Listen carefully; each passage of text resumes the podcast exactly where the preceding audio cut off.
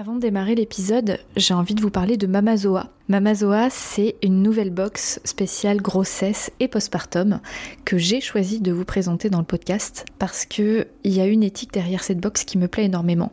L'idée, c'est de vous faire vivre une matrescence en pleine conscience et de façon engagée vers plus de physiologie et d'empowerment. Donc j'aime beaucoup euh, l'approche de Marine qui est la créatrice de Mamazoa. Dans chaque box, vous allez trouver des produits à la fois utiles, minimalistes, engagés et zéro déchet comme des tisanes, des cosmétiques, de l'alimentaire, la phytothérapie, etc. Un livret avec plein d'informations hyper utiles à l'intérieur et des surprises. Donc si vous souhaitez vivre une maternité physiologique et optimale, c'est vraiment la box qu'il vous faut. En complément d'un accompagnement, je trouve ça vraiment fabuleux. C'est un programme de 8 box entre la grossesse et le postpartum et vous pourrez les commander à partir du 20 septembre 2021. Rendez-vous sur mamazoa.fr ou sur l'Instagram mamazoa. Bon épisode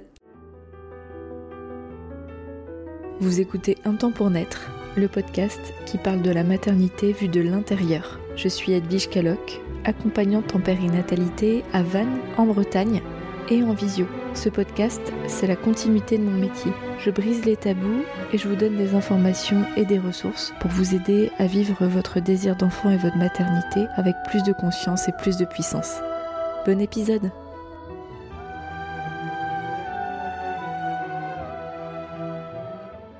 Hello tout le monde. Aujourd'hui, on va parler du postpartum. Est-ce que vivre un postpartum dans la sérénité, le bien-être, c'est possible?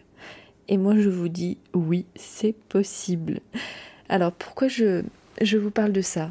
Hum, Déjà en tant que maman, je crois que j'ai une mission, on a une mission, nous les mamans, de préparer les futures mamans à leur postpartum. Mais les préparer pas n'importe comment sans édulcorer ni enjoliver la maternité, ce qui est beaucoup trop le cas, ni la diaboliser, ce qui est aussi beaucoup le cas notamment sur les réseaux sociaux, et ni préparer les personnes sans faire de raccourcis et de transfert par rapport à ce qu'on a soi-même vécu.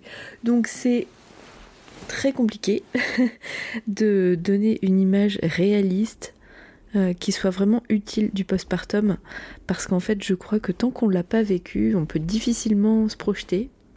On peut en fait on peut se projeter mais on peut pas vraiment euh, sentir dans ses cellules ce que c'est. Il y a dix ans quand je suis devenue maman en fait je dis il y a dix ans mais non c'était il y a 12 ans bientôt. Oui aïe aïe. J'étais très peu voire pas du tout accompagnée. J'ai pas eu de transmission à part euh, la transmission médicale. Et j'ai un peu parlé avec ma mère qui elle-même euh, était pas mal et toujours je pense euh, imbibée des injonctions de la société et du patriarcat autour euh, du postpartum. Donc je sais qu'elle elle a eu quatre enfants, clairement elle en a vraiment chié, mais je suis pas sûre qu'elle en soit consciente à quel point ça a été dur pour elle, comme si c'était normal finalement, et donc du coup ça même pas le mérite d'être dit.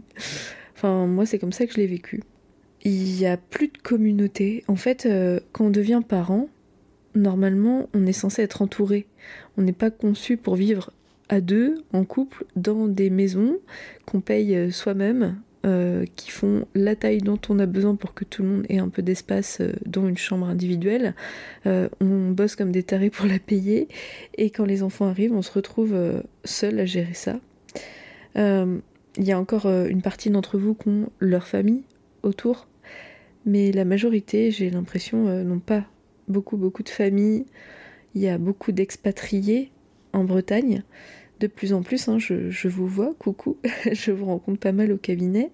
Euh, mais même quand on est sur place, euh, soit les parents travaillent, soit ils sont pas disponibles, soit les relations familiales font que c'est pas forcément si simple que ça soit il y a un soutien d'un ordre mais qui n'est pas forcément dans la profondeur ou pas celui qu'on attendrait. Bref, je trouve que les conditions pour vivre le postpartum, elles sont vraiment pas optimales. Et euh, je vous parlais de quand je suis devenue maman, l'image que j'avais du postpartum, c'était vraiment ce côté rose bonbon, quoi. Euh, je, me souviens que qui c'est qui me parlait du postnatal, c'était euh, un tout petit peu la sage-femme, mais sinon c'était la boîte rose à la maternité, la pharmacie, euh, euh, les magazines euh, où je voyais de la décoration, des objets pour le bébé, quoi. Et j'étais vraiment focus là-dessus, sans vraiment me rendre compte de ce que j'avais traversé dans mon corps, notamment. Et euh, je, l'ai plutôt bien vécu dans le sens du corps parce que je pense que bon à 20 ans on a quand même une récupération qui est pas la même que admettons à 40 et peut-être parce que euh, je suis euh, une personne entre guillemets du mal disons que je me je me focus pas trop sur mon corps, et c'est peut-être pas une qualité d'ailleurs, mais en tout cas ça je l'ai pas trop mal vécu, mais j'ai quand même été très surprise d'avoir une épisiotomie, sachant que euh, avec le recul je vois que ça a été une violence obstétricale dans la mesure où cette épisiotomie n'a pas été ni consentie ni euh, communiquée. Et euh, je savais à peine ce que c'était. Enfin, on m'avait expliqué le concept rapidement, mais en soi, les sensations que ça fait, bon, j'étais assez surprise. Donc euh, je me suis pris quand même une claque et, il faut dire qu'au niveau relationnel avec le père de ma fille, euh, si on s'est séparés, je pense qu'on a été en, plein dans le baby clash finalement. On s'est pas du tout compris. Je pense que lui non plus n'a pas été préparé, donc du coup il répondait pas du tout à, aux besoins que j'avais. Et euh, plus le temps est passé, plus un fossé s'est creusé, et puis finalement bah, ça a soldé, ça a signé l'échec, je pense, de notre couple. On était jeunes aussi, mais je pense que jeune ou pas jeune, c'est le même combat. Bref, je vous parle de mon expérience personnelle, c'est pas euh, pour euh, faire des projections, encore une fois, c'est pour vous donner un petit peu une image de ce que c'était euh, la communication autour du postpartum il y a 12 ans. Si vous faites partie des mamans qui ont accouché à peu près en 2010, levez la main et dites-moi comment c'était pour vous, mais moi j'ai vraiment la sensation qu'il n'y avait pas grand chose, sachant qu'en plus j'étais vraiment au taquet au niveau info. Euh, bon, bien sûr, il y avait beaucoup moins accès qu'aujourd'hui. Et même avec ça, j'ai l'impression d'être passé à côté de quelque chose, quoi. Aujourd'hui, donc euh, en 2021, on parle beaucoup plus du postpartum, notamment sur les réseaux sociaux. En 2020 est apparu un hashtag, le hashtag mon postpartum. Là, la voix des femmes s'est élevée et on a commencé à parler du vrai, du concret, de ce que c'est que le postpartum dans son authenticité, dans sa réalité. On lève le voile sur le sang, les larmes, la douleur, la douleur physique, mais aussi psychique, émotionnelle et affective. Non, ce n'est pas que rose bonbon. On n'est pas qu'une madone qui donne naissance à un petit être qu'on aime tout de suite et dont on sait s'occuper immédiatement. On n'est pas euh, le lendemain de l'accouchement, debout au taquet, en train de faire le ménage comme avant. En fait, euh, ça c'est vraiment des injonctions sociales, à la fois ce côté madone et ce côté euh, euh, je dois continuer comme avant, je me lève et hop, je, il ne s'est rien passé, je suis toujours impeccable, mon ventre est redevenu plat et je continue à, faire les courses, à aller travailler. ouais, ça c'est vraiment un cheminement de ma part parce qu'il m'a fallu du temps pour comprendre que c'était pas une question de performance et l'accouchement nécessite une. En fait, on est en convalescence après l'accouchement, qu'on le veuille ou non. Notre corps, il en a pris un coup pendant la grossesse et à l'accouchement, même quand l'accouchement s'est bien passé. Hein, et bien passé reste quelque chose de subjectif, mais sur le plan médical, même quand ça s'est bien passé, on a besoin de repos, on a besoin de calme, on a besoin de prendre du temps. Et puis notre tête aussi, elle a besoin de prendre du temps, parce que notre corps met au monde un bébé, un bébé qu'il a projeté pendant 9 mois et peut-être beaucoup plus pour euh, certaines d'entre vous. Et l'accouchement dans la tête, il apparaît plus tard. L'accouchement psychique, c'est ce fameux baby blues qu'on connaît, qui est la chute hormonale en postpartum, qui nous fait passer du rire aux larmes, au doute en une fraction de seconde. C'est, quand même une sacrée tempête. Et oui, il faut savoir que ça existe. Hein. Ça en concomitance avec les éventuelles cicatrices dues à l'épisotomie, à la césarienne, à une déchirure, dues à la montée de lait qui peut être douloureuse parfois, même souvent, en concomitance aussi avec les saignements en postpartum qui sont abondants, qui sont importants et qui durent, qui durent plusieurs semaines. Tout ça, c'est important que les femmes enceintes sachent que ça existe pour pas être prises au dépourvu. Le but de ce hashtag et de cette communication, c'est d'arrêter de véhiculer cette image parfaite et qui rend la société insensible et irresponsable envers les jeunes mamans. C'est vraiment ça le but, faire changer les choses. Mais, en tant que future maman, il y a un écueil à tout ça. C'est de se faire une image fausse du postpartum, dans un versant et dans l'autre, ou alors d'associer les deux en mêlant ce côté parfait, image d'épinal, et ce côté catastrophique euh, du choc physique et émotionnel? Et du coup, euh, bah, c'est difficile de trouver sa voie là-dedans. Sachant que j'ai aussi la sensation que beaucoup de femmes et d'hommes associent le postpartum avec la dépression du postpartum. J'ai déjà entendu oh, j'ai fait un postpartum horrible, j'étais pas bien. Le postpartum et la dépression du postpartum sont deux choses différentes. Le postpartum, c'est post-accouchement. Partum, c'est accouchement. Dépression du postpartum, c'est un état dépressif qui dure après le baby blues, qui est différent du baby blues et qui est lié au postpartum. Donc c'est deux choses différentes. C'est-à-dire que après un accouchement, forcément on est dans le postpartum, c'est une période de vie, mais on va pas forcément faire une dépression du postpartum. La dépression concerne 10 à 20% des femmes et je suis pas sûre que euh, tout le monde soit diagnostiqué, mais on va dire, euh, je pense, hein, je pense plutôt 20% que 10%. Mais il me semble que l'objectif, c'est quand même de l'éviter tant que faire se peut. En tout cas, de pouvoir se donner les moyens avant, de se préparer avant et de mettre en place des conditions pour minimiser le risque de dépression du postpartum. C'est important de prendre du recul et de prendre aussi une forme d'objectivité parce que chacune vivra son postpartum différemment. Chacune va ressentir des choses différentes, même pour euh, des faits similaires. Par exemple, euh, une suture d'épisiotomie, il y a des femmes qui vont très bien le vivre et des femmes qui vont beaucoup souffrir physiquement ou psychiquement d'avoir cette suture. Il me semble que la clé, c'est de s'informer sans plonger dans l'émotionnel de la personne qui va raconter ce qu'elle a vécu, parce que c'est son vécu, et ni de projeter en se disant ah mais moi forcément je vais le vivre comme ça d'un côté comme de l'autre du côté parfait ou du côté euh, catastrophe. Ça permet d'être la plus sereine possible. Maintenant je vais vous parler euh, de ces femmes. Ces femmes que je rencontre aujourd'hui aujourd'hui dans ma carrière d'accompagnante que je vais voir chez elles ou qui viennent à moi parfois et qui vont bien. Qui ont des questionnements des doutes oui parce que ça fait partie de la vie humaine mais qui globalement se sentent bien.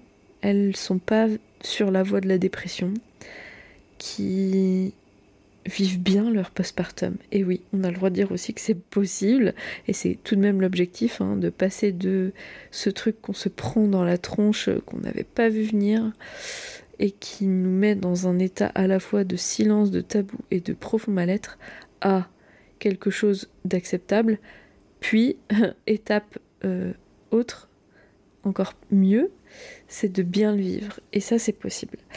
Moi, j'ai pas la recette magique et secrète, même si bien sûr, en tant qu'accompagnante, j'ai des, j'ai des tuyaux, hein, c'est quand même mon métier. Mais ça se crée dans l'individualité de chaque personne, chaque couple, chaque entité familiale. Néanmoins, je vais quand même vous dire ce que j'ai observé chez ces femmes qui vont bien et qui me semble important dans le fait qu'elles aillent bien dans cette période post-accouchement.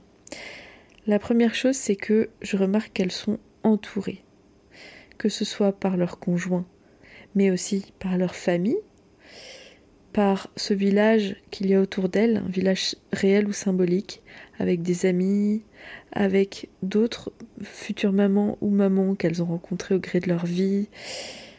Ça peut être aussi des professionnels de qui elles s'entourent, des doulas, des accompagnantes, d'autres professionnels éventuellement qui sont là pour les soutenir.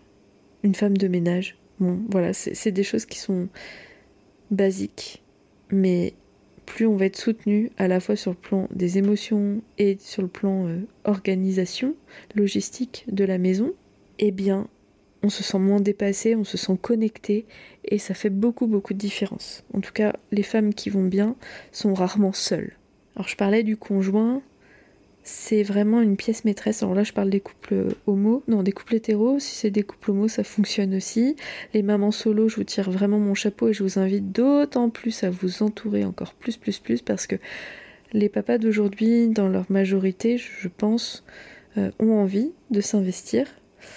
Le système euh, actuel de la société les encourage pas franchement. Au mois de juillet, ils ont gagné, euh, il me semble, trois jours de congés supplémentaires. Néanmoins, je crois que les patrons sont pas obligés de l'accepter. Et en plus, cinq semaines, ça paraît quand même pas grand-chose au vu de l'arrivée d'un humain pour toute la vie. Donc euh, quand la femme se retrouve seule, c'est vraiment pas simple. Donc euh, le conjoint, quand il s'investit, c'est vraiment super chouette. Néanmoins, il me semble que même quand le conjoint est là, ils ont besoin de plus que ça. On a besoin de plus que ça. Voilà, les femmes sont quand même assez bien entourées. Là, je vois, on a fait un rebozo euh, hier chez une femme euh, qui a bien sûr des questionnements, qui se pose des questions, qui a des doutes sur ses capacités, qui porte aussi une culpabilité. Cela dit, c'est quelqu'un qui va bien dans son ensemble. Et euh, elle nous parlait de sa maman qui vient et qui est là vraiment dans une présence à la fois discrète, rassurante, qui gère la logistique de la maison, les courses, le ménage, qui prend le bébé quand la maman en a besoin et qu'elle le formule, ou en tout cas qu'elle remarque qu'elle en aurait besoin et elle propose, par exemple pour les slaver, ça paraît bête, mais en fait elle est, cette femme elle est entourée par des personnes qui sont dans cette énergie de l'aider à satisfaire ses principaux besoins. Et ça, c'est hyper précieux. Deuxième chose que j'ai observée, c'est que ces femmes-là, en général, elles ont réfléchi à ce qui est essentiel pour elles. Elles se sont vraiment en conscience posé la question de ok, alors de quoi moi j'aurais besoin potentiellement pour aller bien? Et on se rend compte que l'essentiel, il n'est pas forcément là où spontanément on pourrait aller le voir. La chambre magnifique du bébé, alors si c'est votre kiff de le faire, mais faites-le, allez-y, c'est vraiment, euh, voilà, si ça vous fait plaisir de, regarder la déco sur Pinterest, mais allez-y. Cela dit, c'est pas de ça dont vous, vous aurez besoin, ni votre bébé. Donc si c'est euh, des accessoires qui vous permettent d'améliorer votre confort, allez-y. D'autant plus la déco, c'est pas la priorité. Donc si euh, ça vous fait vraiment kiffer de le faire et que vous avez le temps de le faire pendant la grossesse et que l'essentiel est déjà vu, allez-y, cela dit, ne cédez pas aux injonctions sur Instagram qui montrent les super jolies chambres euh, si vous n'avez pas l'énergie ou pas les moyens ou que vous avez une quantité de temps ou d'énergie limitée pour vous préparer, je crois que c'est pas l'essentiel. Ces femmes également, elles lâchent leurs exigences sur l'intendance de la maison. Les femmes qui vont bien, elles passent pas leur temps à inspecter leur maison et faire en sorte qu'elle soit tout le temps nickel. Et là, c'est vraiment une mauvaise élève qui vous parle parce que moi, c'est quelque chose qui est difficile pour moi de lâcher ça. J'ai vraiment euh, besoin euh, irrépressiblement euh, de faire le ménage parce que je me sens pas bien si ma maison n'est pas bien rangée, bien propre tous les jours j'ai eu du mal à lâcher ça en postpartum. En postpartum immédiat, je l'ai fait. En fait, je me suis enfermée dans ma chambre pour pas voir le bordel dans le reste de la maison la plupart euh, du reste de la journée. Ça m'a bien aidé parce que du coup, euh, en vivant dans, dans 10 ou 15 mètres carrés, euh, il y a moins de bazar autour de soi. Donc vraiment, faites dans votre individualité de ce que vous êtes. Si vous êtes une maniacose du ménage, ouais, mettez-vous dans un endroit où vous ne serez pas trop confronté euh, vraiment faites-vous aider, soit par votre mère, si vous ne pouvez pas par votre mère, bah, par quelqu'un d'autre, embaucher une femme de ménage, pourquoi pas, il y a des aides qui peuvent être possibles selon la composition de votre foyer, votre quotient familial, vos revenus. C'est hyper important. Si vous baissez pas votre niveau d'exigence selon euh, là où il est en temps normal, euh, je veux dire, votre maison un jour elle sera propre, vous inquiétez pas. Et passer le balai six fois dans la journée ou une fois, qu'est-ce que ça change? Bon, voilà, c'est des réflexions que je vous invite à, creuser un petit peu si vous faites partie de ces personnes euh, maniaques. Hein et comme je vous l'ai dit, je ne suis pas une bonne élève. Ce que ces femmes font aussi, ce que je remarque, c'est qu'elles se préparent un QG. Et je dis ces femmes, mais je vois aussi des couples hein, qui préparent leur QG.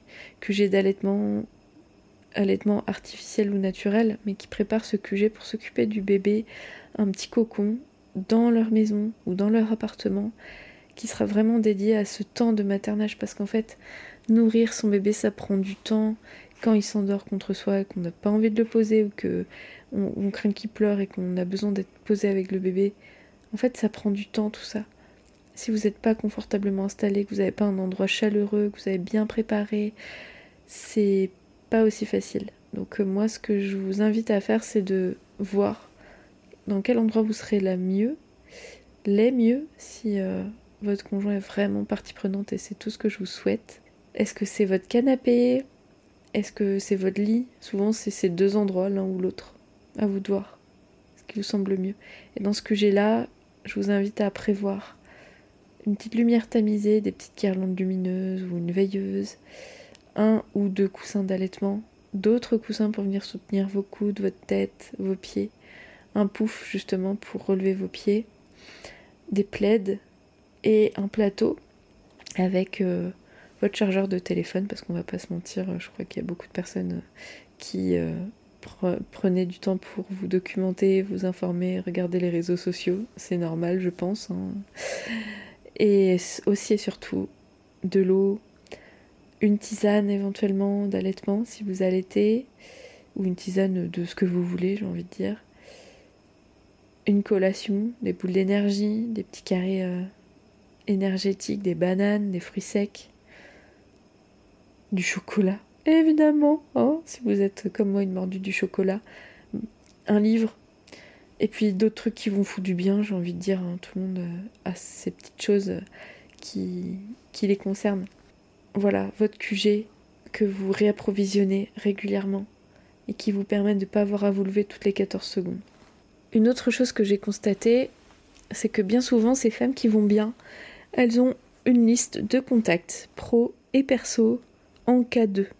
C'est-à-dire des personnes ressources qui vont pouvoir les aiguiller en cas de problème d'allaitement, en cas de douleur au niveau du dos, en cas de coup de blues, qui je peux appeler Une copine Quelqu'un d'autre Et nous, les accompagnantes, on est vraiment là en tant que, entre guillemets, niveau 1 pour pouvoir rediriger en cas de besoin et pouvoir venir soutenir dans toutes ces autres petites choses du quotidien.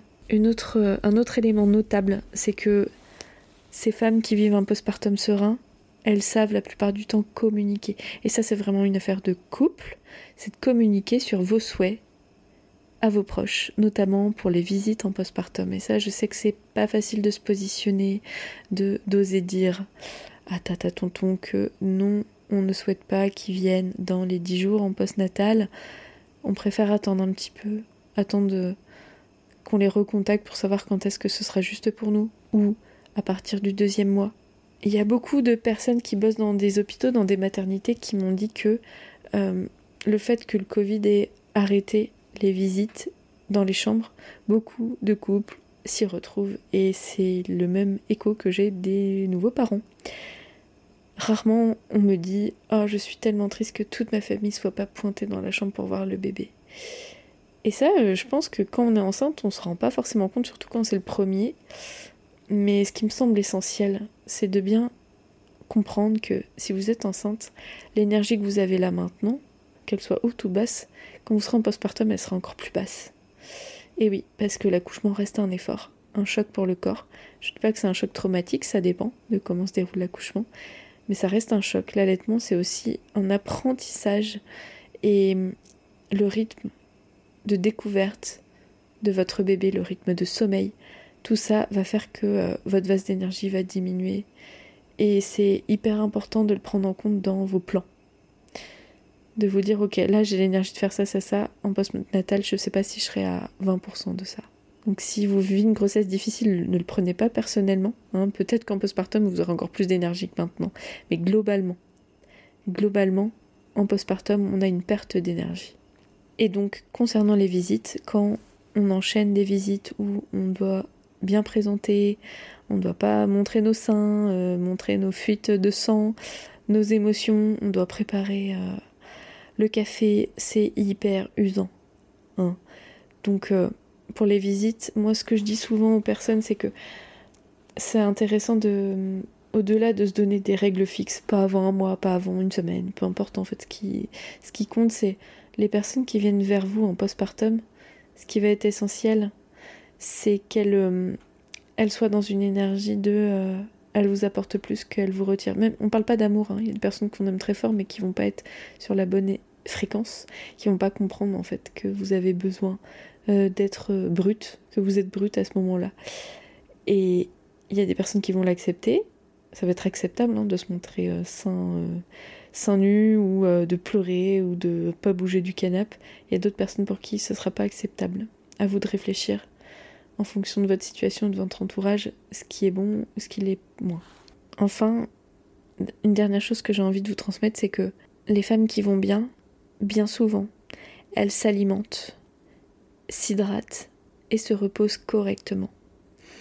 Pour l'alimentation, je vous renvoie, bien entendu, au livre qui s'appelle Le Mois d'Or. J'en ai déjà parlé. Si vous êtes une aficionada ou un aficionado du podcast, vous connaissez Le Mois d'Or. Et si vous êtes curieux, très probablement vous le connaissez. Si vous ne le connaissez pas, je vous invite à aller le découvrir. C'est un livre ressource qui parle de ce mois en postpartum et qui donne plein de conseils, notamment sur l'alimentation. Globalement, l'idée c'est de mettre les intestins au repos, de pas les surfatiguer, donc éviter tout ce qui est cru et ce qui est froid, trop froid. Euh, ce qui est vraiment intéressant, c'est une alimentation bien sûr riche en vitamines, en minéraux, en protéines, en oligo-éléments, en fait tous les, les, ingrédients de base qui vont vous reconstituer et aussi vous aider à allaiter si vous allaitez et aussi à une température qui avoisine celle de la digestion, donc à peu près dans le 37 degrés, et cuit pour éviter l'effort euh, gastrique. Donc ça, c'est vraiment euh, des conseils qui sont euh, hyper intéressants. Faites vraiment comme vous pouvez, d'accord? Si vous, avez envie de vous taper une vieille tartiflette, bah j'ai envie de dire, faites-le. Si vous le supportez et que c'est ok pour vous, ça vous fait du chaud doudou dans le cœur, c'est pas grave, d'accord? Mais de bien vous alimenter, de pas tellement tellement vous êtes largué, euh, sauter sur la première barre euh, venue euh, de Mars, de sneakers, et puis de manger que ça, et, et, à long terme, vous n'allez pas tenir, clairement. C'est important d'avoir une alimentation très énergétique et basée sur ses besoins en postpartum. L'hydratation, soit de l'eau ou des tisanes, c'est hyper, hyper important aussi. Sachez que le café, ça déshydrate. Donc si vous aimez le café, buvez d'autant plus entre les cafés. Et le repos, alors ça je sais que c'est facile à dire aussi parce que ce conseil de dors quand ton bébé dort, il est vraiment bon. Et en même temps, bah, quand le bébé dort, bien souvent on a envie de faire des tas d'autres trucs qu'on peut pas faire quand le bébé ne dort pas. À vous de trouver votre équilibre. Mais encore une fois, votre maison, un moment elle sera propre. Donc oui, euh, il y a des choses qui attendent pas. Je pense aux lessives, bah oui, quand on a des lessives à faire, c'est difficile. Si vous n'arrivez pas à déléguer, euh, c'est de faire au mieux en fonction de l'énergie que vous avez et d'être douce avec vous-même. Hmm. Voilà ce que j'avais envie de vous partager aujourd'hui sur le postpartum, sur euh, ces choses que j'observe chez les femmes, les couples qui vivent bien cette période-là, qui arrivent à s'apporter de la douceur et à contempler leur bébé, à créer le lien avec leur enfant et avec elles-mêmes en tant que nouvelle mère. Nouvelle mère pour la première fois ou pour euh, la cinquième fois, on s'en fout c'est toujours une découverte, ce postpartum. Et en parlant de baby blues, sachez que le baby blues le plus carabiné que j'ai fait, je sais pas en fait si c'est le premier, non peut-être pour ma première, mais pour ma troisième il était quand même sacrément costaud aussi. Alors que j'étais une professionnelle de la périnatalité, alors que je m'étais préparée au, à l'accouchement, au postpartum, tout ça c'était, j'avais coché toutes les cases je l'avais déjà vécu, mais pas pour cet enfant-là, pas à ce moment-là, pas pour ce schéma-là familial. Donc je me suis quand même pris une vieille claque dans la tronche. Et, voilà, je, je n'y ai pas échappé. Et c'est comme ça, le postpartum c'est ça aussi, c'est une douce violence qu'on se prend dans la figure, mais si on peut la rendre la plus douce possible, c'est quand même vachement bien. Bonne réflexion à vous si vous êtes dans ce processus de la préparation du postnatal, plein d'amour si vous en êtes, si vous y êtes. Sachez qu'il n'est pas trop tard pour mettre des petites choses en place. Si vous êtes déjà avec votre bébé dans les bras, que vous dites Ah, ça, j'ai pas fait, j'ai pas fait. Eh, on se calme, c'est pas si grave que ça. À vous de voir ce qui vous fait écho. Le but, encore une fois, c'est pas d'être dans la performance, de se dire Pour avoir un bon postpartum, il faut que je fasse ça, ça, ça. Non.